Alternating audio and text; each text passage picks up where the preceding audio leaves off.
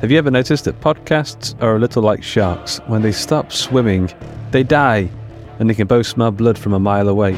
So in the spirit of keeping swimming, I'd like to introduce you to T O S Plus. Putting my business pants on for a second, T O S Plus is our new premium membership thingamajig. It's the all-access pass to a growing library of exclusive horror, sci-fi and W T F audio fiction, along with access to the regular T O S Weekly Stories in higher quality, a week early and ad-free. Once again, that's exclusive episodes, ad-free, a week early and higher quality audio. You'll also get access to the brand new T O S Plus Vault, where you can grab our ebooks, comics and desktop wallpapers and all sorts of stuff. All of this is available today via our Patreon campaign, which includes juicy extras like Discord access, audiobooks and merch. And if you're an Apple user, you can subscribe directly via the Apple Podcasts app. We're now in our eighth year of the podcast and we've got so many cool projects on the boil, none of which would be possible without the ongoing support of our listeners, specifically our premium subscribers, our superpowered patrons, and the many multi-dimensional voodoo priests air guitaring to the T O S intro jingle. For more, head over to theotherstories.net forward slash plus. Once again, that's theotherstories.net forward slash plus. Hello, my name is Alex Markley, and I'm inviting you to check out my new podcast. It's a surreal sci-fi comedy series called The Unlikely Adventures of an Improbable Family. It's about a forlorn shell of a man, his egotistical laptop, a cartoon alien fuzzball, and a mysterious woman with telepathic abilities. You can find The Unlikely Adventures on the web at unlikely dot show or wherever you find your podcasts. Give it a listen and let me know what you think. And thanks. Hey, I'm Ryan Reynolds. Recently, I asked Mint Mobile's legal team if big wireless companies are allowed to raise prices due to inflation. They said yes. And then when I asked if raising prices technically violates those onerous two-year contracts, they said, what the f*** are you talking about, you insane Hollywood ass f- So to recap, we're cutting the price of Mint Unlimited from thirty dollars a month to just fifteen dollars a month. Give it a try at mintmobile.com slash switch. forty-five dollars up front for three months plus taxes and fees. Promo rate for new customers for limited time. Unlimited more than forty gigabytes per month. Slows full terms at mint mobile dot com. These aren't the stories your mother told you. No, these are the other stories.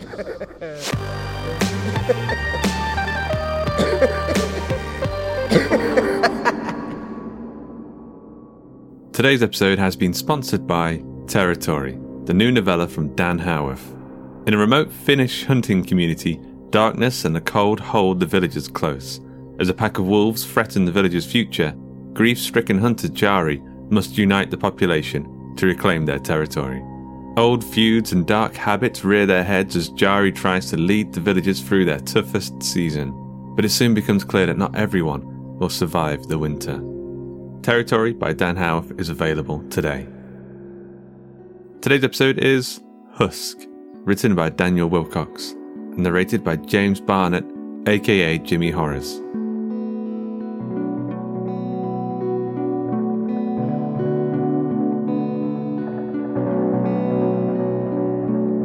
Grandpa's getting old. Well, I say he's getting old. Robert George Stanwell was already old, a long time before I was born. Great-grandpas are built that way. You come into life knowing them as withered, aged and slow, like a prune floating on a frozen sea. It's just the way of things. Even at twelve years old, I'm old enough to know that. We visit him every Sunday after church. Mum steals a congressional wafer and brings it to his bedside. She thinks the pastor doesn't know, but I know he does. There's a deliberateness to the way he always turns to talk to Sally Harper when it's Mum's turn to take a nibble, a sly smile on his face. He's a kind man, tall with dark hair, the way Grandpa used to be in pictures above the mantel. He used to look so strong, so powerful. He doesn't look like that anymore. That might be why Mum took the photos down. There's hardly anything human left in Grandpa. Even the smell of his room is unsettling. A scent I'd come to learn as urine and bleach, and it's anyone's guess really. Though when I close my eyes, all I can see is hair and dirt His skin is the same virgin white as the cotton sheets that drape his body. They're only thin. Even Laurie, my baby sis, can pick up their edges as easily as if they'd float away. Yet the cotton looks like it's crushing Grandpa, pinning him into position. He hasn't moved in months. His eyes don't open. Don't even blink. His mouth hardly takes the wafer from Mum. And I swear that if they didn't just melt on his tongue, they'd choke him. There's little human left in him anymore. Even I know that. Only a faint, whispering heartbeat, tracked by a slight bump on the bedside monitor, and a strange red mark on his thigh that we don't talk about anymore. It's worsened, a frumpy nurse with a kind face offers in soft whispers, thinking that Laurie and I can't hear. It's funny how much grown-ups underestimate the hearing of the young. As their own worsens, their whispers become shouts. Children are privy to a world grown-ups forget. Colours are brighter, sounds clearer, smells. What is that smell? There's something familiar to it, but I can only catch its edge. Any idea what it is yet? Mum asks, and for a moment I think she's read my mind, until I see the defeated look in her eye as she gazes at the nurse. She knows the answer she wants isn't coming, it's just a formality, the dance we dance.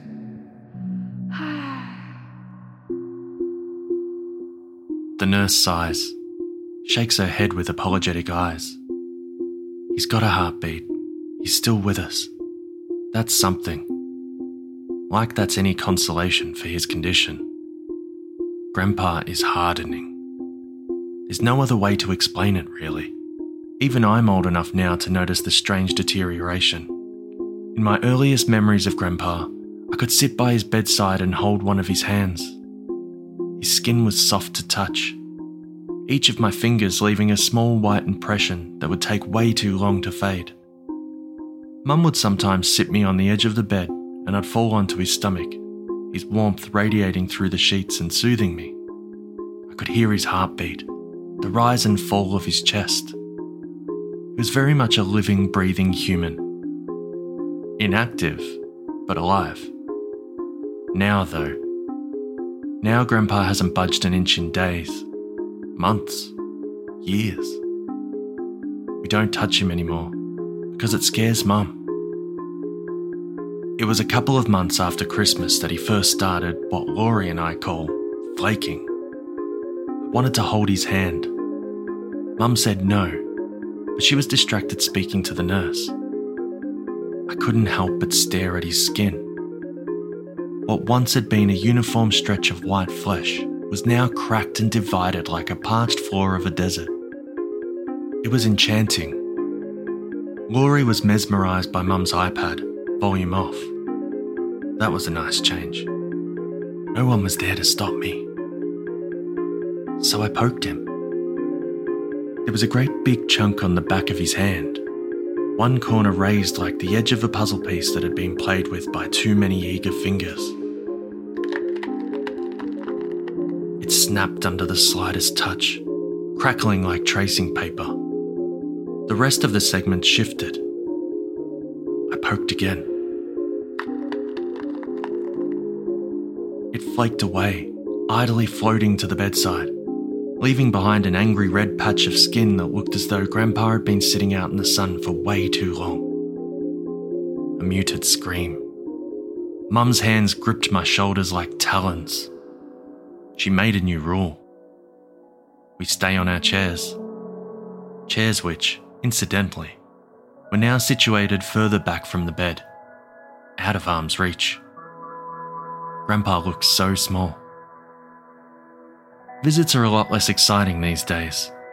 I sit beside Laurie as she amuses herself, and I stare at Grandpa. I wish I knew the colour of his eyes. The only pictures I've seen are black and white. I know that he was once in the army, used to drive trucks around Germany, Africa, all in the fading days of the big world wars. He's been alone now for over a decade. Mum says he was a family man. but I don't know what that means. Dad made sure I wouldn't a long time ago. And Nana April? Well, that's a sad story. Heart attack. Smoked too much. Tar thick on her lungs. I've seen pictures on the internet of what that looks like. Mum says Nana should have outlived Grandpa, but who would want to see their husband deteriorate to this husk? I think Nana got out at a good time. Not that there's ever really a good time to go. The nightmares keep me awake. Not the same one each time, but even I can tell there's a common thread to their story. Today it's the spider. There's a smell in the air, familiar, yet alien. It's nighttime. Not that I can see the sky. The forest floor is littered with strewn leaves which crackle and pop beneath each step. There's no way to tiptoe, though I know I should. Something's watching me. In the canopy above, a million sparkling eyes stare my way. I don't know where I should be walking, yet walk I do. The trees part so I may pass, until I reach a hollow with a trickling brook cutting across its centre. I'm so thirsty. The water is an unnatural black in the darkness, like ink. I stare for an unholy amount of time before it presents itself from the shadows above. No spider should be the size of a tool shed. Yet there it is. One moment it wasn't, now it is. A statuesque beast, half melded into the bough of an enormous oak, almost as though the abdomen is the trunk. Its skin is grey, mottled, hard, cracked. A creature carved of stone. Dozens of eyes stare at me. I can see the universe in their orbs. I can see galaxies swirling. And there we stand, the spider and I. There we watch. I can't tell if the spider is real or stone, or a mixture of the two. It doesn't move an inch. I don't move a muscle. There we remain, as eons span and stars burn and fade, until my skin crawls and my breathing quickens. I begin to cry. The brook chuckles. The spider watches. And that's usually the point in which I would wake. That's where reality and dawn would meet me, and Laurie would smile at me and I would forget. Today is different. Today the spider is shaking. No, vibrating. I don't notice it at first. It's only when the first pebbles shake free of its skin that it becomes clearer. There's a soft humming and I look around the clearing, expecting an insect or critter to be at work nearby. The micro movements grow in ferocity until the spider blurs before my eyes. The oak sways, groans, its canopy whispering as great brown leaves float down and form a storm inside the clearing, obscuring my view of the beast. I can still feel it. I can still smell it. Earthy, rich, damp. I try to take a step back, but my feet are fixed to the ground by thick, knotted roots. Something heavy begins to walk in just for a fraction of a moment. As I search through the maelstrom of foliage, I see it. I see his face. I bat an arm, fight the leaves, and as they clear, where the spider had been is now just an empty shell. It's translucent, blood fringing the hole where the creature had crawled free from its casing. I approach the strange hide, reaching out a tentative finger, feel the flaking crust peel away from the skin and float to the ground, lost among the leaves. There's a person inside. Or at least what I think is a person. He's shivering, skin red raw, almost glowing in the darkness. He's hunched over, grasping his knees, reminding me of the time Laurie tumbled from her bike on Fox Hill and grazed her knee. His back is to me, something familiar about his shape, his hairline. and then he turns. A sudden snap of the neck. Dark eyes with no whites. A smile for a gargoyle, not a man. Not for Grandpa. I suck in breath, stagger back. There is no scream. I fall into the brook. My ass grows damp. I'm forced to stare at the sky. A thousand stars wheeling overhead at a dizzying pace. Mesmerizing. Hypnotic. A dark shape whispers through the trees, blocking the view, before the monstrous creature leaps down at me. A fifty-foot drop. All legs and gossamer threads and eyes and fangs.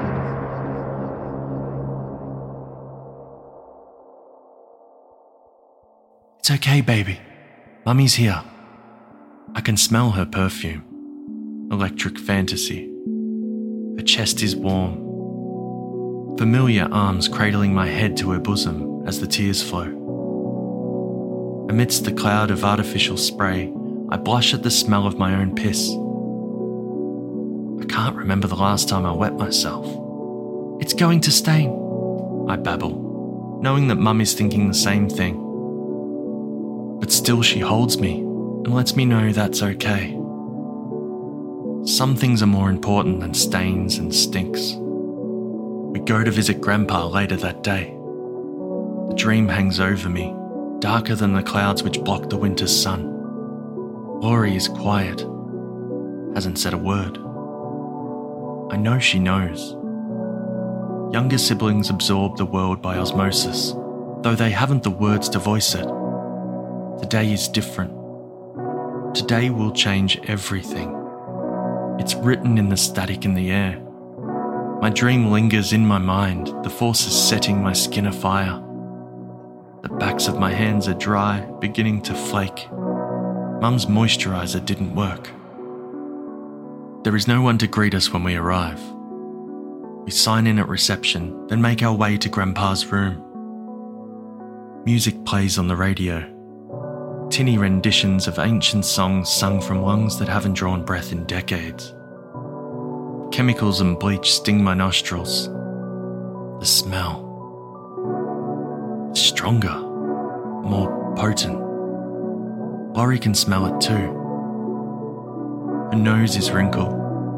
Her lips smack dryly. Mum pretends that nothing is different, that everything is normal.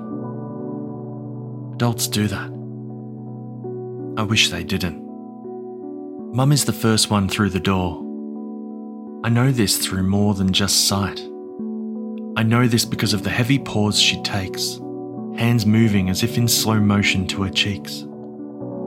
The scream she unleashes could break mountains, could split seas. I stand behind her with Laurie, peeking past her thin frame. A body that has only further deteriorated since Dad left and Grandpa clung on. We both see the strange shape on the bed. The husk in the shape of Grandpa. The translucent skin, hardened, with only a small hole where a creature may have slithered out. Its edges fringed with blood. Its lip puckered outward. There's a small trail of pink on the ground. As though a snail had cut its foot and blood had mixed with its slime. Then Mum falls. It's too much for her to take. She folds like paper, her head thumping against the ground with a hollow thunk. Only the whites in her eyes. I can see milky galaxies in their orbs. Something scuttles at the end of the hallway. Commotion around the corner. A light flickers as the wet sound of feasting reaches our ears. The dying protestations of an older woman. Shadow. Indistinct. A smell. Overwhelming. Laurie stands behind me, shaking, mumbling. The iPad screen cracked on the floor. She's afraid. I'm not. I glance at my hands and smile, a flake drifting to the floor. I don't think Grandpa is old anymore.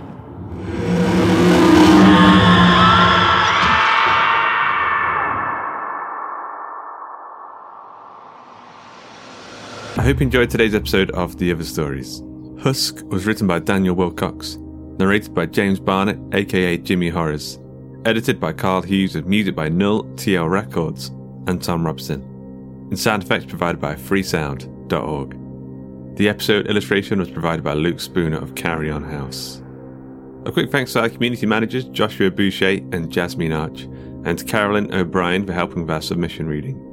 And of course to Ben Errington for spooking the neighbours with the content demons he raises with his copy of the social media Necronomicon. Daniel Wilcox is an international best-selling author and award-winning podcaster of dark fiction. He is an author coach, founder and C E O of Activated Authors, one quarter of digital story studio Hawk and Cleaver, co-founder of this podcast, C E O of horror imprint Devil's Rock Publishing, and the host of the Activated Authors podcast. Dan is furiously passionate about creativity and productivity. He has written sixty plus books since two thousand fifteen for himself and on behalf of ghostwriting clients. His mission in life is to activate creatives and authors to ensure they keep their creative flames and passions burning in a sustainable, positive and healthy way. James Barnett is the producer of the Night's End podcast, a short story fiction podcast with tales of horror and the paranormal.